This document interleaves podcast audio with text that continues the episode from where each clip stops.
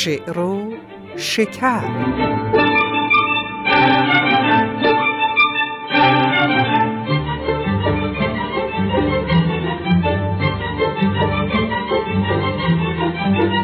درود بیکران بر همه شما شنوندگان عزیز.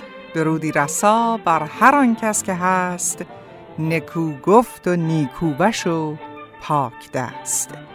امیدوارم حالتون خوب باشه و فرصتی برای این همراهی یک ساعته با شعر و شکر داشته باشید.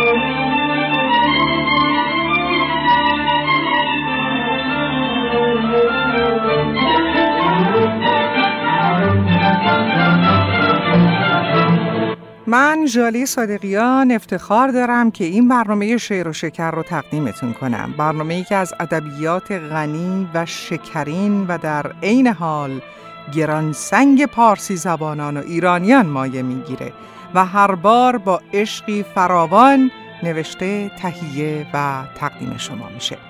امید که با این گام های کوچک بتونم راه ساده تری برای یادآوری و استفاده بهینه از ادبیات بینظیرمون به ویژه برای مخاطبان کم سن و سالتر ارائه کنم. پس لطفاً جوانترها رو تشویق به شنیدن این برنامه کنید.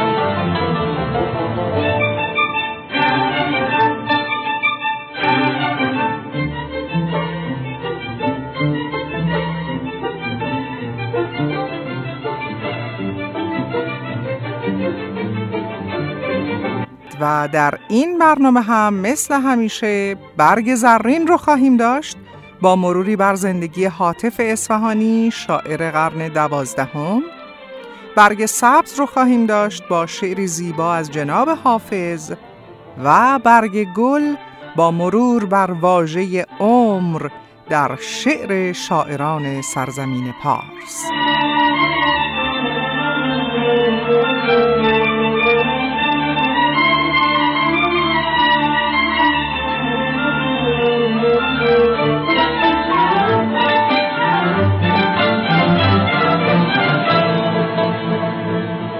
کشور پهناور ایران از دیر باز تا کنون به عنوان کشور شعر و شاعری در جهان شناخته شده است و شاعران گرانسنگ ما در طول صده های متوالی یک به یک به جهان آمدند و از خود رد پایی درخور و شایسته باقی گذاشتند.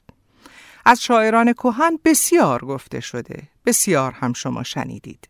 به همین دلیل قصد دارم در این سری برنامه های شعر و شکر به شاعران متأخر بیشتر بپردازم تا اندکی به اونها هم ادای دین کنیم. برنامه این هفته اختصاص داره به حاطف اصفهانی. سید احمد حسینی متخلص به حاطف از شعرای نامی ایران در عهد افشاریه و زندیه. حاطف شاعری را از جوانی آغاز کرد و در طول زندگی آرام خودش از مدح شاهان و روی آوردن به دربار سلاطین خودداری کرد و بیشتر به مطالعه و حکمت و عرفان مشغول بود. حاطف شاعری توانا و مسلط به زبان ادب فارسی بود و از سبک شعرای متقدم ایران به ویژه حافظ و سعدی پیروی می کرد و طبع خودش رو در سرایش تمامی های شعری ام از غزل، قصیده و ربایی، ترجیبند و قطعه آزمود. شهرت عمده حاطف به سبب شاهکار بزرگ ادبی او یک ترجیبند عرفانی است که از حیث ترکیب الفاظ و توصیف معانی بسیار در خور توجهه. او مرسیه های زیبایی هم با استفاده از حروف ابجد در مرگ بزرگان و دوستان خودش سروده که این اشعار هم از ارزش بالایی برخوردارند. مهمترین اثر باقی مانده از حاطف اصفهانی دیوان اشعار او و همینطور چند صد بیت شعر به زبان عربی است. به زندگی نامه و آثار حاطف اصفهانی نگاه دقیق تری خواهیم انداخت در این بخش برگ زرین و آزین بخش فواصل این گفتار قطعاتی در دستگاه ماهور از مجموعه هم نوازی استادان زندیات استاد فرامرز پایور خواهد بود.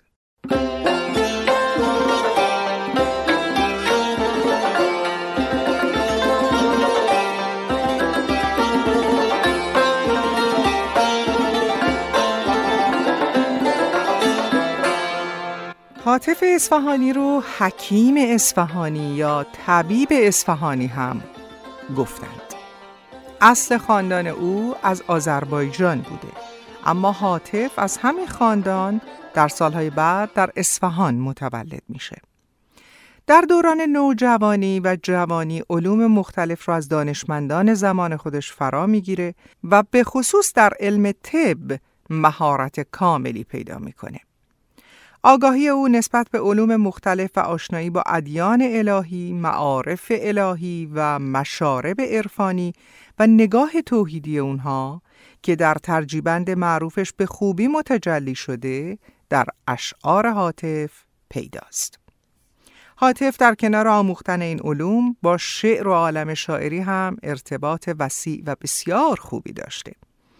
در ابتدا به شغل تبابت روی آورد اما همونطور که خودش به سراحت در یکی از قصایدش بیان کرده از شغلش ناراضی بود و علاقه هم به کار معالجه بیماران نداشت.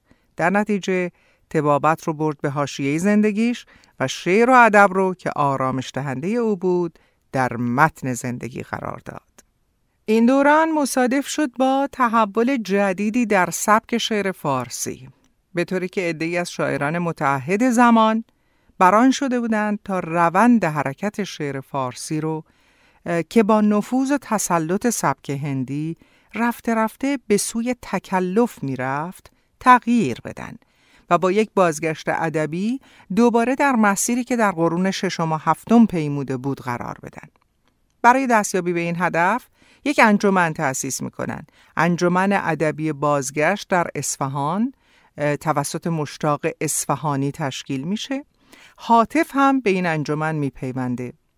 او از میان اعضای این انجمن با آذر بیگدلی و سباهی بیگدلی روابط بسیار دوستانه ای برقرار کرد و در جریان این رابطه تونست استعدادهای خودش رو در زمینه سرودن شعر شکوفاتر بکنه. حاطف تا پایان دوران میانسالی در زادگاهش اصفهان باقی موند. اما در سال 1188 قمری به دلیل شرایط خاص تاریخی و حکومت حاکم وقت این شهر به همراه دوستش آذر از اصفهان به قوم و بعد از اون هم نزد سباهی در کاشان رفت و در اواخر عمر خود سالهای 1197 و 1198 دوباره به قوم سفر کرد و میشه گفت که او به جز سه شهر اصفهان، قوم و کاشان هیچ سفری به شهر یا کشور دیگری نداشته.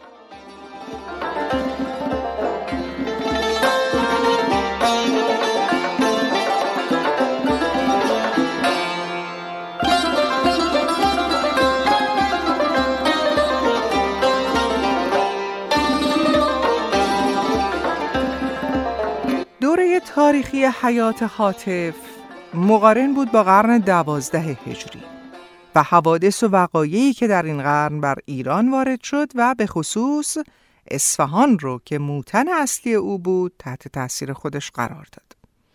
وضعیت شعر و سبکهای شعری زیر نفوذ این وقایع به طور قطع دچار تغییراتی شد. سبک بازگشت نتیجه طبیعی تحولات برخواسته از شرایط تاریخی و اجتماعی زمانه و همینطور نتیجه روند حرکت شعر فارسی در مسیر خود بود. شعر در این سبک در دوران ابتداییش به صرف تقلید و بدون هیچگونه نوآفرینی سروده می‌شد. چرا که همطور که گفتیم تلاش می‌شد به شیوه قرن 6 و 7 و 8 سروده بشه. اما در دوره های بعد با در نظر گرفتن اصول سخنسرایی سردمداران ادب فارسی مثل سعدی و حافظ و غیره کم کم از مایه های ذوق شاعران هم سرچشمه می‌گیره و به این ترتیب اشعار بدی و زیبایی به وجود میاد. شعر حاطف می‌تونه به عنوان یک نمونه خوب و ارزشمند از دوره بازگشت با رعایت قاعده اصلی اون یعنی تقلید مطرح بشه. چرا که شعر او با وجود تقلیدی بودن نشان از قریحه قوی او در سرودن اشعاری به سبک شاعران قدیم داره و گاه به شعر اونها بسیار نزدیک میشه تا جایی که از دید صاحب نظران شعر او تونسته چاشنی تازه‌ای به سبک شعرای فارس و عراق بده. حاطف قصاید خودش رو به شیوه خاقانی و انبری و به خصوص سنایی سروده و الگوی اصلی قصاید او سنایی بوده. به لحاظ مضمون قصاید حاطف از حکمتهای درخشان قصاید سنایی توهیست اما در وزن و قافیه و ترکیبات شعری به شیوه سنایی توجه مستقیم نشون داده. در غزل پیرو سعدی و حافظه و بیشترین غزلیات خودش رو به تقلید از اونها سروده. غالب غزلیات او لطیف و حاوی مزامین عاشقانه و دلکشه و به راستی باید گفت که بعضی از ابیات حاطف رو به آسانی نمیشه از ابیات شیخ و خاجه مشخص کرد.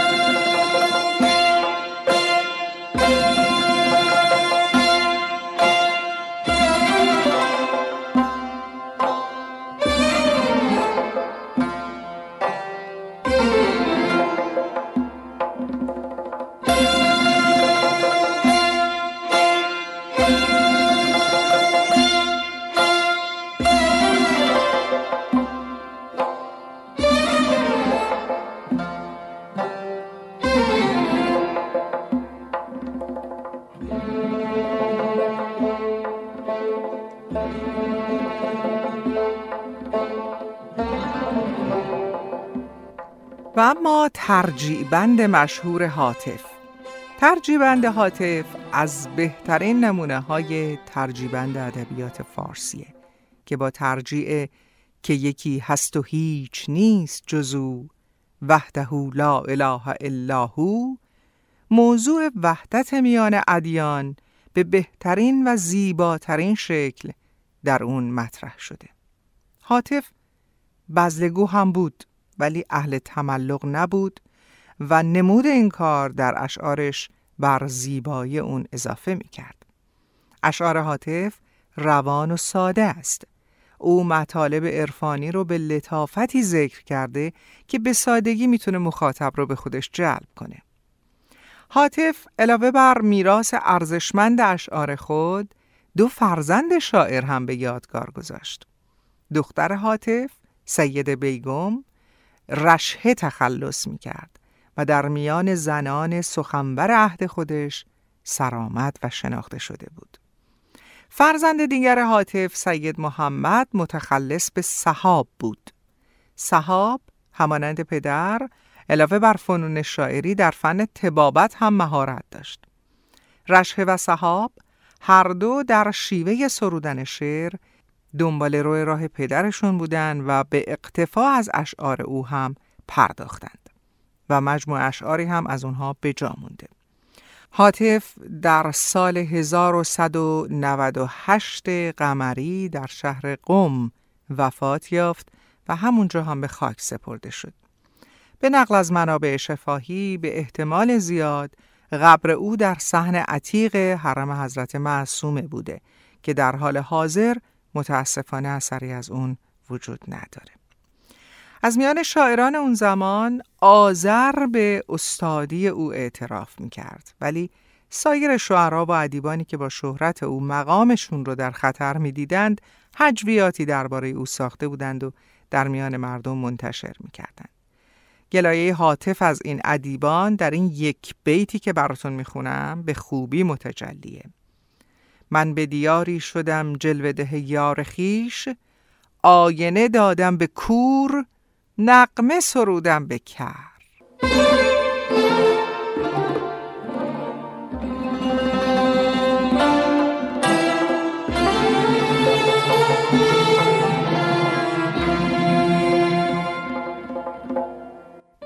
حاطف دو غزل بسیار مشهور داره که بسیار شیرین و زیبا سروده شدن.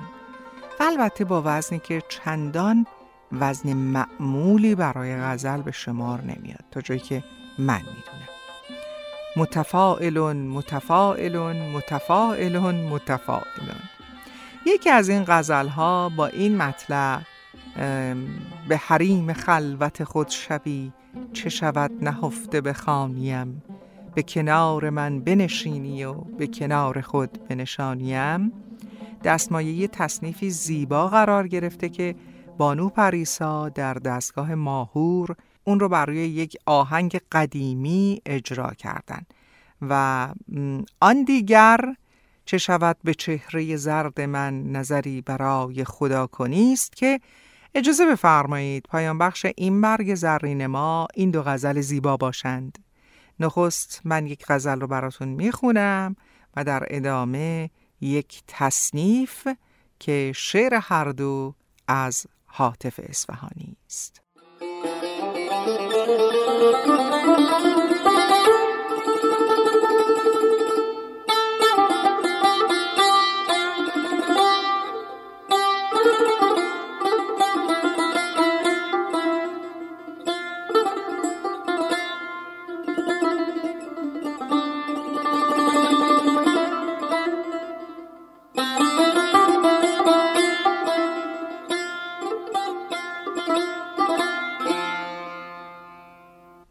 چه شود به چهره زرد من نظری برای خدا کنی چه شود به چهره زرد من نظری برای خدا کنی که اگر کنی همه درد من به یکی نظار دوا کنی تو شهی و کشور جان تو را تو مهی و جان جهان تو را. زره کرم چه زیان تو را؟ که نظر به حال گدا کنی. ز تو گر تفقد و گر ستم بود آن عنایت و این کرم. همه از تو خوش بود ای صنم چه جفا کنی؟ چه وفا کنی همه جا کشی می لاله گون ز ایاغ مدعیان دون. شکنی پیاله ما که خون به دل شکسته ما کنی تو کمان کشیده و در کمین که زنی به تیرم و من غمین همه غمم بود از همین که خدا نکرده خطا کنی. تو که حاطف از برش این زمان روی از ملامت بی کران قدمی نرفته ز کوی وی. نظر از چه سوی قفا کنی چه شود به چهره زرد من؟ نظری برای خدا کنی که اگر کنی همه درد من به یکی نظار دوا شبی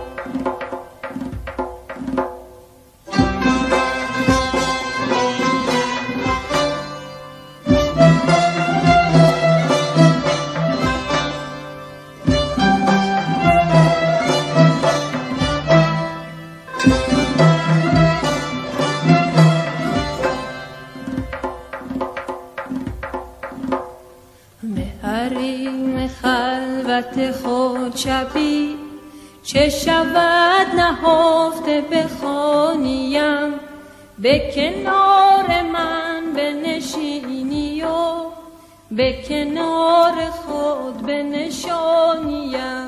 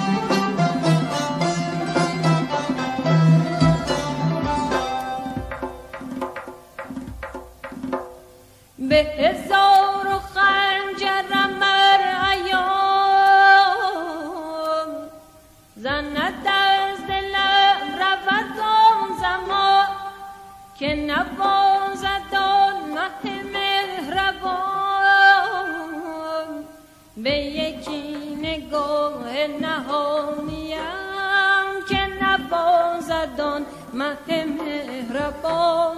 به یکی نگاه نهانیم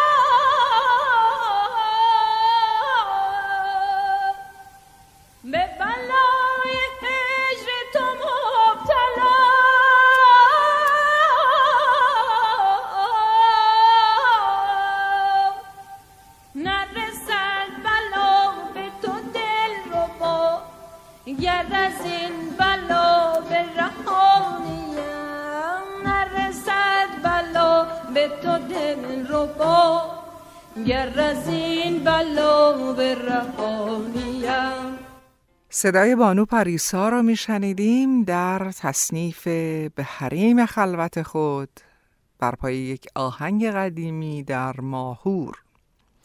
برنامه رو پی می‌گیریم با بخش برگ سبز. تحفه این بار من هم غزلی است از جناب حافظ.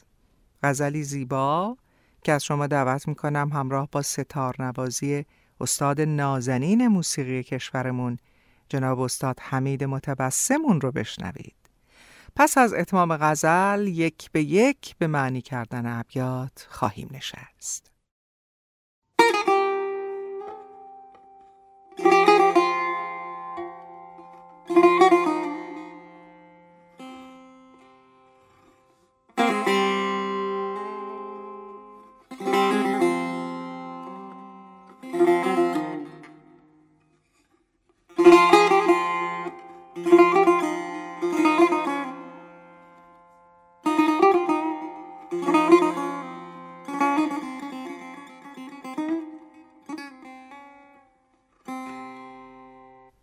بیا که قصر عمل سخت سست بنیاد است. بیار باده که بنیاد عمر برباد است. غلام همت آنم که زیر چرخ کبود ز هرچه رنگ تعلق پذیرد آزاد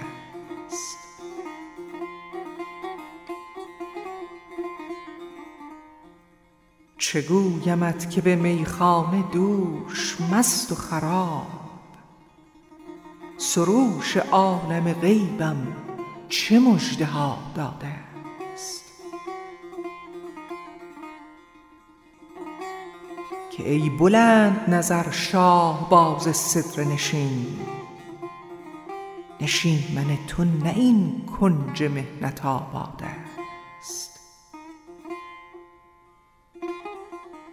تو را ز کنگره عرش می زنند صفیر. ندانمت که در این دامگه چه افتاده است.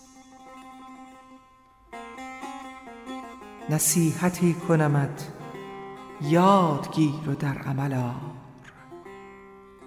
که این حدیث ز پیر طریقتم یاد است. مجو درستی عهد از جهان سست نهاد که این عجوزه عروس هزار داماد است. غم جهان مخور و پند من مبر از یاد. غم جهان مخور و پند من مبر از یاد. که این لطیفه عشقم ز رهروی یاد است. رضا به داده بده وز جبین گره بگشای که بر من و تو در اختیار نگشاده است. نشان عهد و وفا نیست در تبسم گل بنای بلبل عاشق که جای فریاد است. حسد چه می‌بری ای سوس نظم بر حافظ؟ حسد چه می‌بری ای سوس نظم بر حافظ؟ قبول خاطر و لطف سخن خدا داده.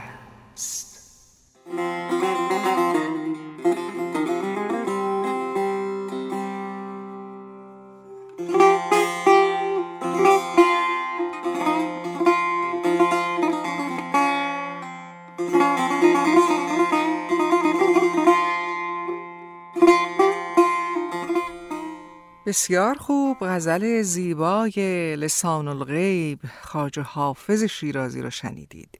اجازه بفرمایید که نخست بریم به سراغ وزن این غزل. برای کسانی که تمایل دارند بدونند و پس از اون به سراغ معانی ابیات که برگرفته از شرح سودی شرح جناب هروی و همینطور شرح زندیات کازم برگنیسی است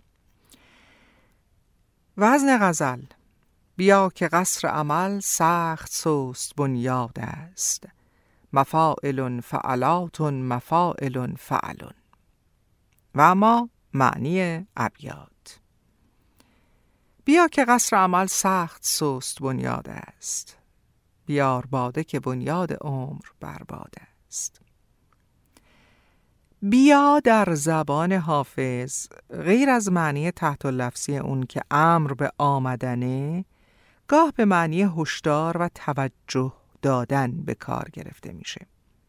پس بیا اینجا یعنی هوشیار باش توجه کن. و بقیه مصرع توجه کن که کاخ آرزویی که برای خودت می‌سازی بسیار سست بنیاد و لرزان و بیدوامه. بیار باده که بنیاد عمر برباده است. جام باده را بیاور که دوران زندگی و حیات و عمر ما هم دوامی نداره پایه محکمی نداره بهتره که نقد رو از دست ندیم. یعنی همین اکنون رو داشته باشیم. غلام همت آنم که زیر چرخ کبود زهر چه رنگ تعلق پذیرد آزاد است. چرخ کبود یعنی آسمان آبی. کبود رو تا حدودی آبی فرض می‌کنن دیگه. چرخ کبود پس یعنی آسمان آبی. میفرماید که من بنده همت و اراده کسی هستم که در زیر این آسمان آبی در این جهان هستی از هرچه رنگ تعلق و دلبستگی داره هرچه رنگ دنیوی داره آزاده. معنی کلی بیت هم اینه که ارادت به کسی دارم که به امور دنیوی وابسته نیست. منظورش هم کسانیه که به ظاهر وارسته خودشون نشون میدن اما درونشون پر از وابستگی به تعلقات دنیوی است. بیت بعد چه گویمت که به میخانه دوش مست و خراب سروش عالم غیبم چه مجده ها داده است؟ دیشب که به میخانه رفته بودم دوش سروش عالم غیب که فرشته پیام آور از غیب هست مجره های فراوانی برای من داشت. خبرهای خوبی به من داده. چه بگویم از این مجده هایی که دیشب در میخانه در حالت مستی از فرشته پیام آور از غیب گرفتم؟ حالا ببینیم که این خبرها و مجده ها چه بوده احتمالاً. که ای بلند نظر شاه باز صدر نشین. نشیمن تو نه این کنج مهنت آباد است. که ای شاه بازی که مقامت و جایگاهت بر درخت صدر است. شاهباز پرندهی مثل باز و غوش و پرندگان بلند پروازند. صدر همون درخت صدر هست. بر طبق آیات قرآن درخت صدر در بالاترین نقطه آسمان هفتم قرار گرفته درست قبل از بهشت. حافظ میفرماید که ای شاه باز ای پرنده بلند پروازی که جایگاه تو بر روی درخت صدر است یعنی این همه بالاست. جای تو اینجا نیست. در این کنج مهنت آباد. مهنت آبادم یعنی جایی که بر اثر رنج دیگران آباد شده. حافظ میفرماید که اینجا جایگاه مناسبی برای تو نیست. تو شاهبازی. تو راز کنگره عرش می‌زنند سفیر. ندانمت که در این دامگه چه افتاده است. تو را از بلندای عرش صدا می‌زنند از اوج کنگره دندانه های بالای قلعه و قصر رو می‌گفتن. حتما شما می‌دونین مثلا بشقابایی داریم که دورش کنگره کنگره است. همه می‌دونیم که چه شکلی داره. کنگره رو با کنگره اشتباه نکنیم. کنگره کلمه است لاتین. همون چیزی که در زبان انگلیسی ما بهش میگیم کانگرس هم به معنی گرد هم آمدن افراده. که در یونان قدیم این اتفاق می افتاده الان به مجالس نام کنگره میدن. اما کنگره یک واژه کاملا فارسی است. به معنی همونطور که گفتم دندانه دندانه هایی است که بالای قلعه و قصر معمولا دیده می‌شد. چون این بالای قلعه بود بالاترین نقطه هر بنا در واقع اون کنگره ها قرار می گرفت سفیر به معنی بانگ و فریاده سفیر زدن یعنی صدا کردن به سمت خود. میفرماید که تو را از کنگره عرش می‌زنند سفیر تو را از عرش صدا می‌زنند. ندانمت که در این دامگه چه افتاده است. نمی‌دونم که در این دامگه زندگی چگونه و چرا افتادی. چه چیزی در این زندگی تو رو اسیر خودش کرده؟ تو که شاهباز صدرنشین هستی. بعد از یک فرصت کوتاه ادامه غزل رو معنی می‌کنیم.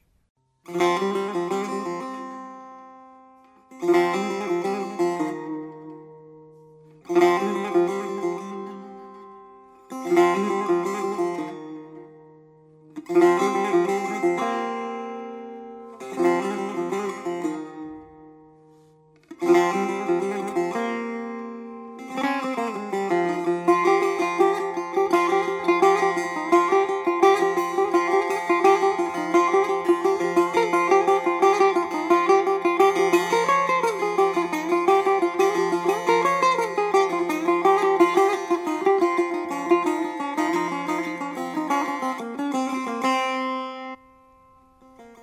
خوش آمدید دوباره به ادامه غزل جناب حافظ با مطلع بیا که قصر عمل سخت سوست بنیاد است.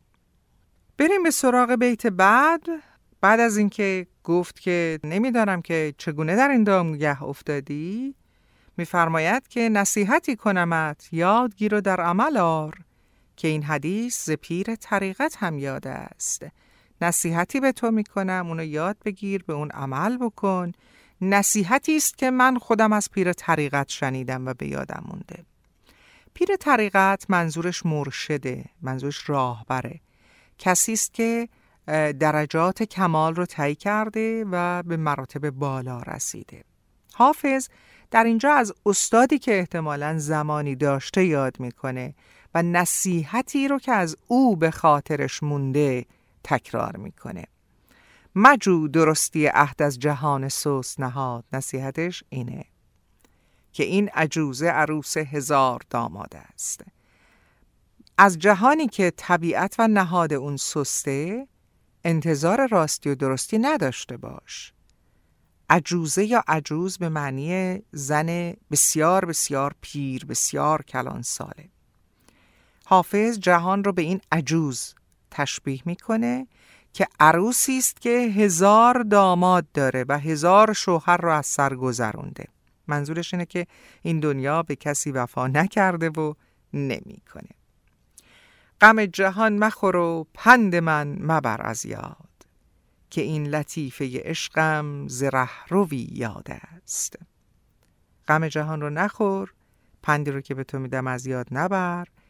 چرا که این لطیفه عشق این نقطه نقض از رهرو سالکی در یاد من باقی مونده. این پند رهرو به معنی کسیه که در راه سیر و سلوک گام برمیداره. رضا به داده بده و از جبین گره بگشای که بر من و تو در اختیار نگشاده است. به آنچه داری قانع باش رضا بده. به آنچه خداوند به تو داده و برای تو مقدر کرده راضی باش. و از جبین گره بگشای. گره از پیشانیت باز کن. خرم و شادمان باش. چرا که من و تو در آنچه برای ما مقدر شده نقشی نداریم اختیاری نداریم. گویا اشاره است به جبری مذهب بودن حافظ. که در اختیار رو برای انسان باز نمی‌بینه. که بر من و تو در اختیار نکشاده است. ما اختیاری از خودمون نداریم. نشان عهد و وفا نیست در تبسم گل بنال بلبل عاشق که جای فریاد است. در لبخند و دلربایی و زیبایی گل نشانی از عهد و وفا نیست. منظورش اینه که گل وفادار نیست. گل هم زیاد نمیمونه دیگه. به همین دلیل میگه که وفادار نیست. بنال بلبل عاشق در بعضی از نسخه ها بنال بلبل بیدل هم آورده شده. پس بلبل عاشق ناله و فقان سر بده و فریاد و خروش برار از این بیوفای گل. حسد چه می‌بری سوس نظم بر حافظ. قبول خاطر و لطف سخن خدا داد است. ای کسی که شعر کامل محکمی نمی‌تونی به سرایی ای سوس نظم. احتمالاً کسی هم منظور حافظ بوده که در زمان او زندگی می‌کرده و نسبت به او حسد میورزیده. میفرماید که ای شاعر کم مایه چرا به حافظ حسادت می‌کنی؟ قبول خاطر و لطف سخن تقریبا هر دوشون یک معنا دارند. معنیشون اینه که کسی مورد پسند مردم قرار بگیره پسند خاطر مردم واقع شدن دلپذیر بودن دلچسب بودن. میفرماید که حسودی نکن. اگر من مورد پسند مردم قرار می‌گیرم به خاطر لطف سخنی است که دارم و اون هم خدا داده من دارم و تو نداری. حسد چه می‌بری ای سوس نظم بر حافظ؟ قبول خاطر و لطف سخن خدا داده است.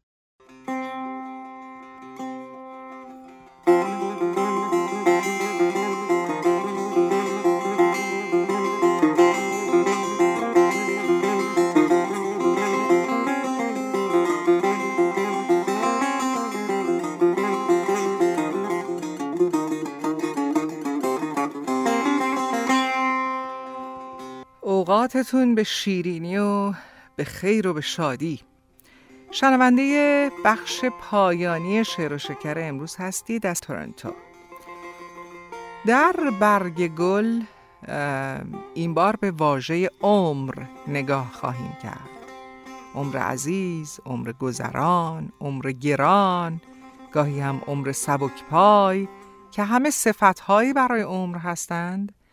در بعضی ابیات هم ترکیبهای اضافی فراوانی با عمر دیدم. خرمن عمر، چراغ عمر، بهار عمر، قافله عمر، خورشید عمر و چندین و چند ترکیب دیگه که استادانه به راستی استادانه در کنار واژگان دیگر معانی بدیعی رو آفریدند که دعوت می‌کنم به تعداد اندکی از اونها در اندازه حوصله این برنامه فقط توجه بفرمایید. همراه با این بخش پیانوی استاد فریبرز لاچینی رو خواهید شنید.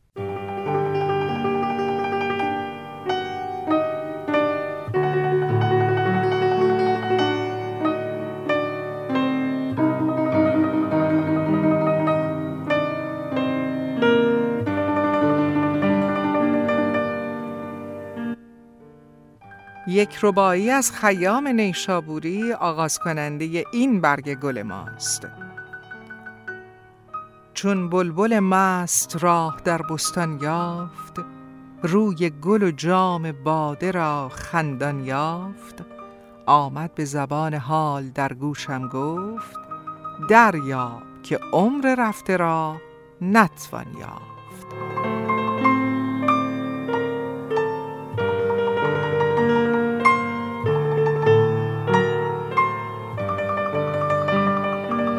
حافظ غزلی داره با ردیف عمر. من فقط سه بیتش رو انتخاب کردم و براتون می‌خونم بشنوید و به ترکیب های ساخته شده هم توجه بفرمایید. ای خرم از فروغ رخت لال زار عمر. بازا که ریخت بی گل رویت بهار عمر. در هر طرف ز خیل حوادث کمینگهی است. زان رو انان گسسته دواند سوار عمر. بی عمر زنده ام من و این بس عجب مدار روز فراق را که نهد در شمار عمر.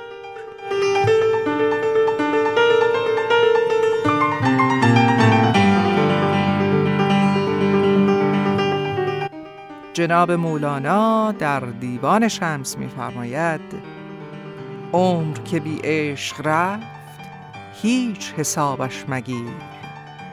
آب حیات است عشق در دل و جانش پذیر.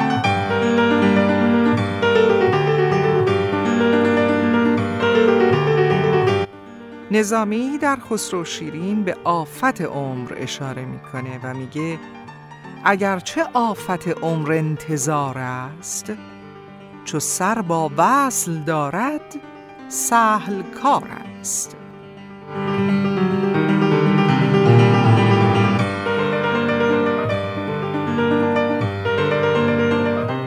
و در مخزن الاسرار هم نظامی دلیل گران قیمتی عمر رو روشن می‌کنه.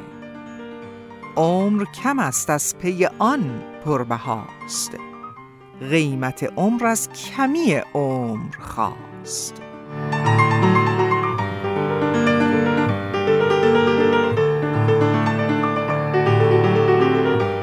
و سعدی در یک بیت می‌فرماید تا به افسوس به پایان نرود عمر عزیز همه شب ذکر تو می‌رفت و مکرر می‌شد. و در مواعظ در جایی به خودش یادآوری می‌کنه سعدیا عمر عزیز است به غفلت مگذار.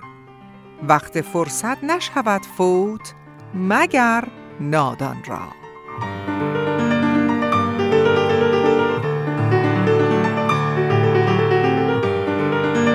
و باز هم از سعدی در مواعظ یک ربایی بشنوید. ماهی امید عمرم از شست برفت. بیفاید عمرم چو شب مست برفت. عمری که از او دمی به جانی ارزد افسوس که رایگانم از دست برفت.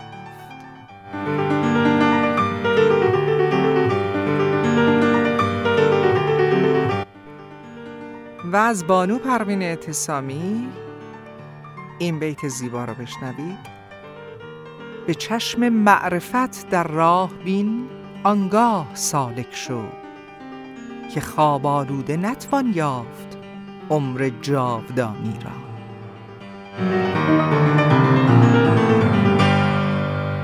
ابیات زیبای دیگری هم داره پروین که واژه عمر توش به کار رفته. دانش چو گوهری است که عمرش بود بها. باید گران خرید که ارزان نمی شود. و یا عمر گر یک دم و گر یک نفس است تا به کاریش توان زد کم نیست.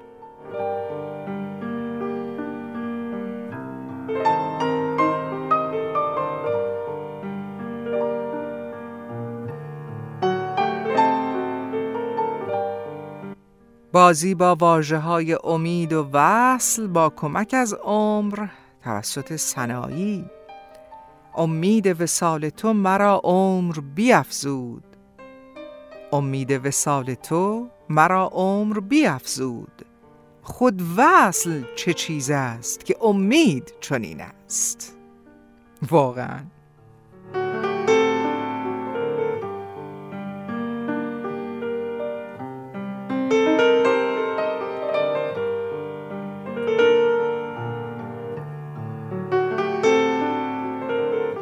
یک قطعه سه بیتی از رودکی بشنوید.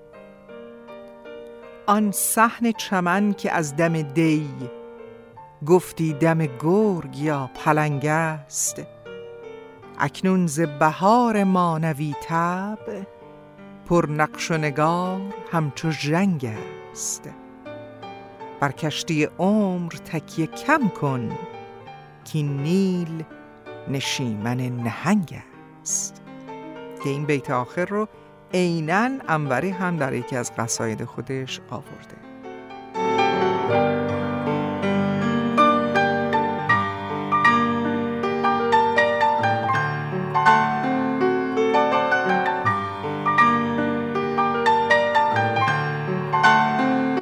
ناصر خسرو در قصاید زیبای خودش ابیات پنداموز فراوان داره. از جمله عمر پیری چو جوانی مدهی پیر به باد. تیرت انداخته شد نیز کمان را مداز.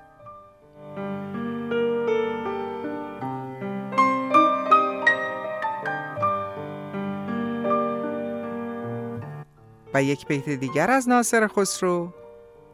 عمر خود خواب جهان است چرا خسبی بر سر خواب جهان خواب دگر مگزین.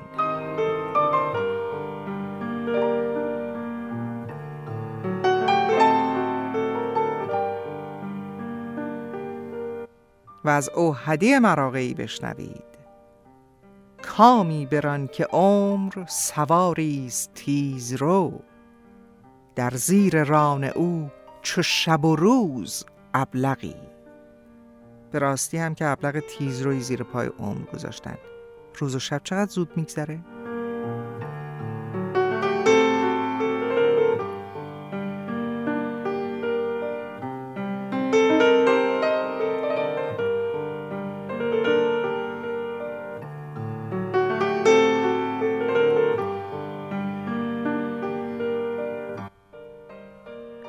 توصیه اوهدی برای قدر دانستن همین عمر تیز رو. ای اوهدی این عمر به افسوس مکن خرج. که این عمر چو بگذشت دگر باز نبینی.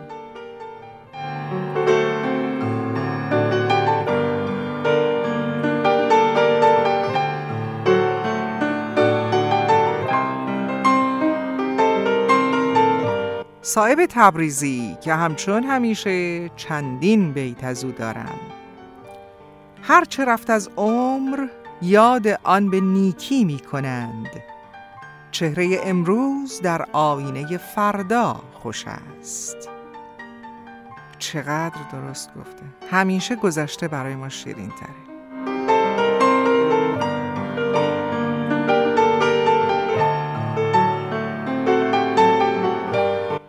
در بیت قشنگی میگه رشته عمرم ز پیچ و تاب میگردد گره. رشته عمرم ز پیچ و تاب میگردد گره. تازه کار در همه عالم سری پیدا کنم. البته اگه قابل پیدا کردن باشه.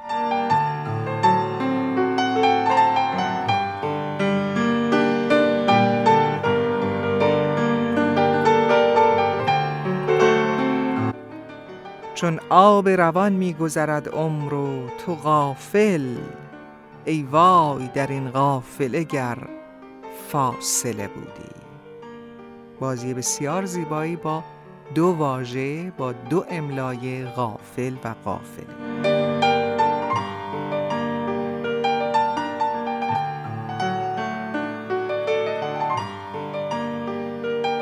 غافل کند از کوتهی عمر شکایت. شب در نظر مردم بیدار بلند است. این هم آخرین بیت از صاحب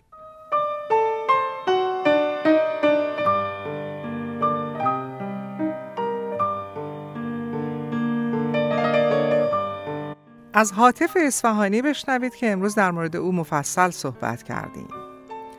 پس از عمری که میگردد به کامم یک نفس گردون نمی‌دانم که می سازد همان ساعت پشیمانش.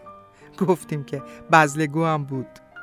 پس از عمری که میگردد به کامم یک نفس گردون نمی‌دانم که می سازد همان ساعت پشیمانش.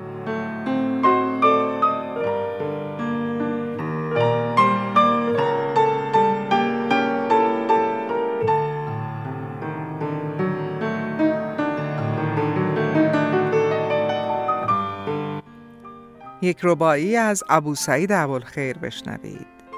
سرمایه عمر آدمی یک نفس است.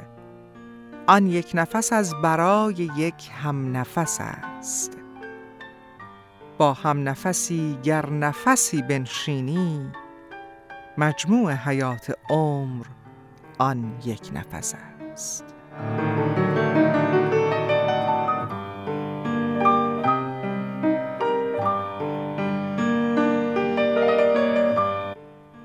و بشنوید از ملک الشعرای بهار یک بیت سرشار از مهر. روزی که دلی را به نگاهی بنوازند از عمر حساب است همان روز و دگر هیچ.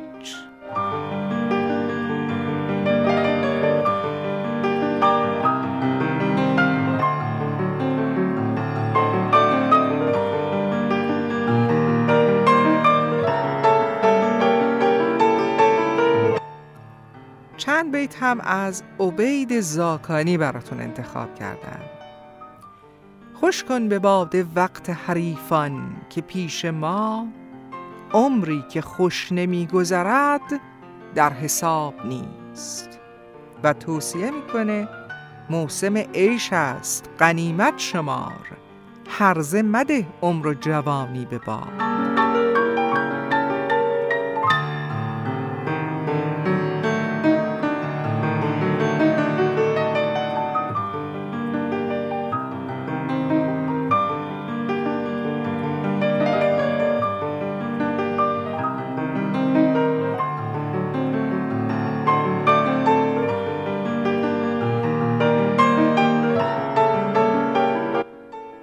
آخرین ابیات ما یک ربایی از جناب انوری است که بسیار تنازانه سروده شده. گویا مخاطب انوری در این ربایی فرد خیلی قد بلندی بوده که انوری با او شوخی هم داشته. بشنوید. ای خاجه رسیده است بلندیت به جایی که از اهل سماوات به گوشت برسد صوت. گر عمر تو چون قد تو باشد به درازی تو زنده بمانی و بمیرد ملک الموت.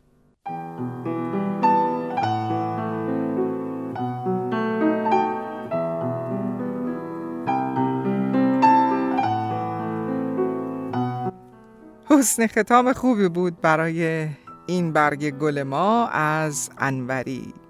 خب امیدوارم عمرتون بلند و پر از تندرستی و شادمانی باشه. برنامه امروز تمام شد اما پیش از خداحافظی راه های تماس رو برای ارتباط با برنامه اعلام می کنم اگر دوستانی هم تمایل دارن در کلاس های شعرخانی ثبت نام بفرمایند باید از همین طریق ارتباطشون رو با من برقرار کنند. ایمیل من zhale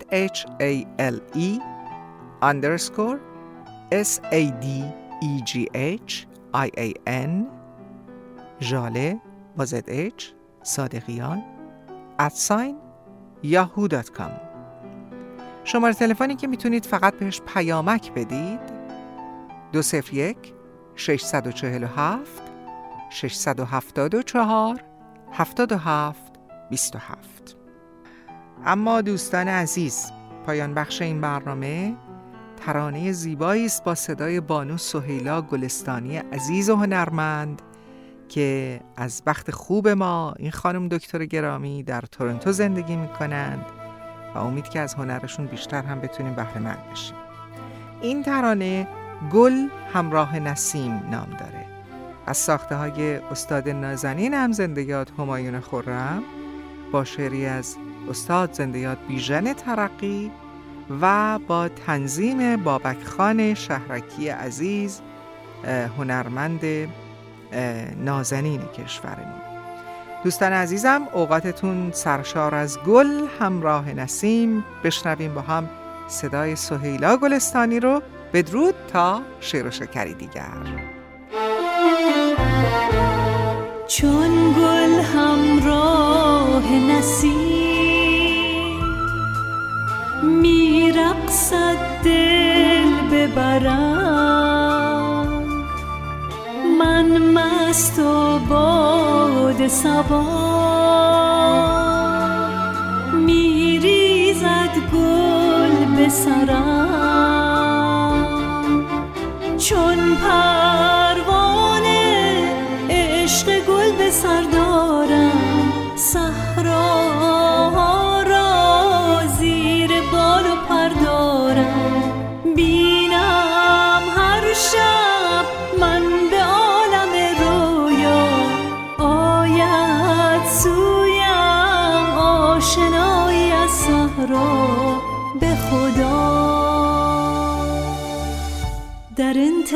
انتظار تو هم تو بیا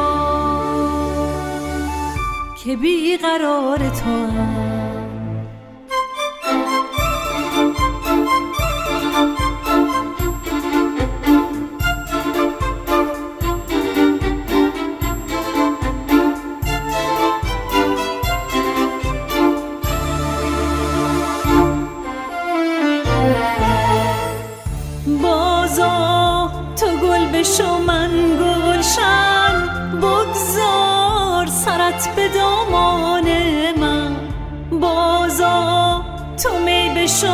ساغر گرمی بده تو بر جان من.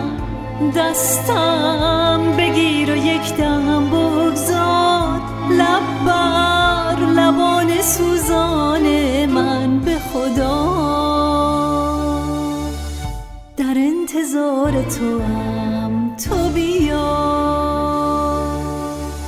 که بیقرار تو هم